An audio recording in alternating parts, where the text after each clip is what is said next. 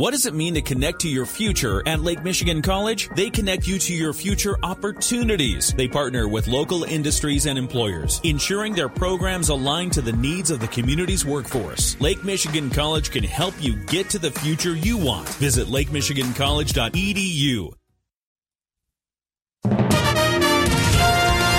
WSJM News Now. This is the 5 o'clock news block on News Talk Sports 94.9 WSJM.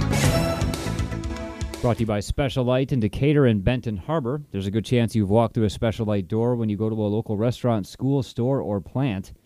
In the newsroom, I'm Andrew Green. Governor Gretchen Whitmer is rallying voters ahead of next Tuesday's election, and she made a stop in Benton Harbor today to drum up support.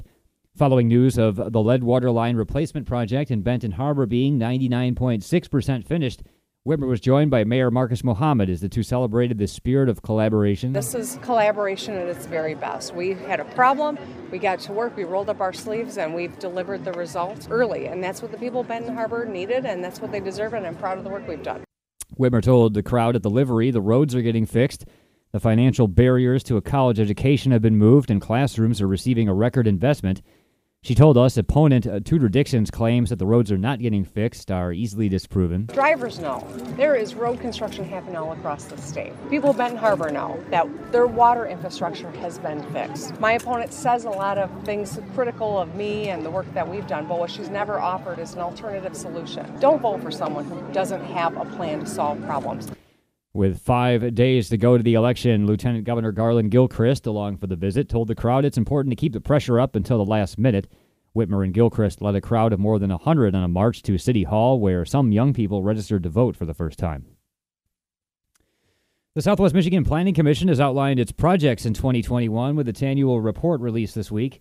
Commission planner Chris Martin tells us the agency releases the report each year to let the public know what it does. We focus on our big primary key goals such as transportation and mobility, our asset management program, our rideshare services that we offer, as well as our community development that we do. That includes trail expansion, regional food branding initiatives that we're working on, projects that we've done on economic development as well. Martin says the report also covers broadband and the Palisades closure recovery plan. He says the Planning Commission works in more areas than many may know. You might catch a press release here or there, but we like to provide this summary and how a lot of our projects involve really good partnerships and coalitions with local units of government, other municipalities. The Southwest Michigan Planning Commission is one of 14 regional planning nonprofits in Michigan. It was created in 1971 and serves Berrien, Cass, and Van Buren counties. Its latest report uh, says despite challenges created by COVID, the Commission in 2021 was able to show adaptation and resiliency. Martin says an especially interesting part of the report is the section on broadband expansion. We have a link to the report at our website. The list of possible illnesses to worry about this fall continues to grow. Along with the flu and COVID, you can add pertussis, or whooping cough, to the list. Dr. MeiLan Han is the physician chief for pulmonary critical care at University of Michigan and says while whooping cough is often thought of as a child's illness, it's mostly adults who get sick. It causes a barky cough that can be really severe. And in adults, uh, for those who have chronic lung conditions like asthma and COPD, it can ultimately even result uh, in hospitalization.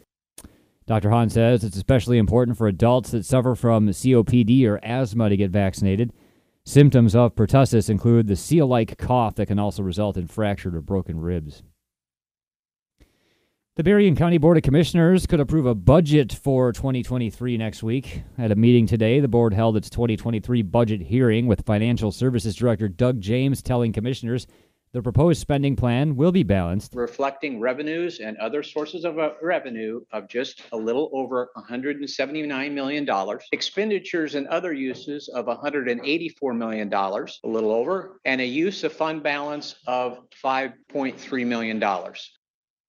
James said several county revenue sources will increase in 2023, including property taxes, the biggest source of county revenue. The budget does not take into account the nearly $30 million in federal ARPA funds that the county has received. With more and more businesses allowing employees to work from home, we're now seeing more empty spaces in office buildings around Michigan. That's a problem for owners of those buildings who are now scrambling to pay off their monthly bills with fewer tenants in place. Matthew Pallitz is the founder of Pallitz Law in Troy, which is one of the biggest landlord tenant law firms in Michigan. He believes there are several good reasons for businesses to have workers back in the office again. Quite frankly, I think that's short term thinking. I don't think that's uh, good to promote any sort of cohesion within a company. But when you're looking at times like these and you're robbing Peter to pay Paul, you're looking to cut expenses, and a lot of commercial tenants are going to have to make some hard choices. According to a recent survey, nearly a third of small business owners are currently not able to pay their rent, which has led to a rise in empty buildings and storefronts. As job openings continue to outpace the number of people unemployed, workers continue to make career moves. Robert Half, a staffing firm's Neil Gilbert says it's a good time to look for a job right now. The housing market is starting to slow down because of the because of mortgage rates. However, one of the things that we're seeing is that employment at this point at least seems very unfazed. Unemployment is still at 3.5%. For degreed professionals, it's still below 2%. Gilbert says research shows that job hopping is a red flag for many employers. Also, a strong referral can open doors. And specialized skills are always in demand. He says location plays into uh, pay, and boomerang employees are back in force. And St. Joseph based SBJ Studios, formerly known as Shots by Josh, announced this week he and Erica Hill Photography of Berrien Springs are combining forces to form the premier photography studio in southwest Michigan. Both businesses will operate out of the former SBJ Studios location in St. Joseph, which will now be known as just The Studio. SBJ Studios owner Josh Fairbanks has become a popular photographer in Michiana thanks to his fire and smoke athlete photo shoots. He's also increased social media success around the world as a result. Hill, meanwhile, specializes in lifestyle photography. Fairbanks says that Hill has a wonderfully artistic, genuine, and touching style that will complement his dramatic, intense images. WSJM News now continues with your Bloomberg report.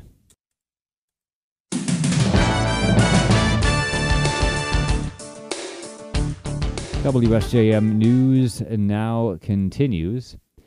Former President Donald Trump's legal team is firing back in court after New York Attorney General Letitia James said she wants to monitor his company's business dealings more from ABC's Aaron Katersky. Lawyers for former President Trump said every commercial real estate firm should be concerned if the New York Attorney General succeeds in convincing a judge to install a monitor to oversee the Trump Organization.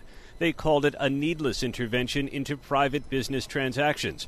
The New York Attorney General's office said the monitor is needed because the Trump Organization is still committing fraud by valuing Trump's real estate portfolio far in excess of what it's worth duping banks then into giving Trump more favorable loan terms than he deserved.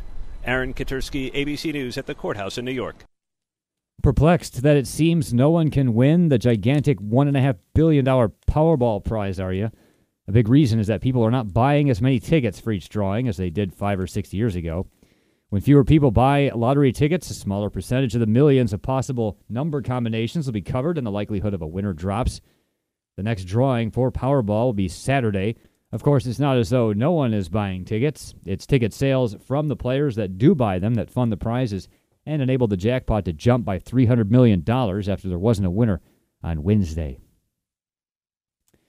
After 19 days of presenting evidence against five members of the Oath Keepers militia group, the prosecution in Washington has finally arrested its case. ABC's Ike Ejiochi has more. Jurors have heard testimony from more than two dozen witnesses in the past month in the trial of five Oath Keepers charged with seditious conspiracy and a range of other felonies tied to the January 6th attack on the Capitol.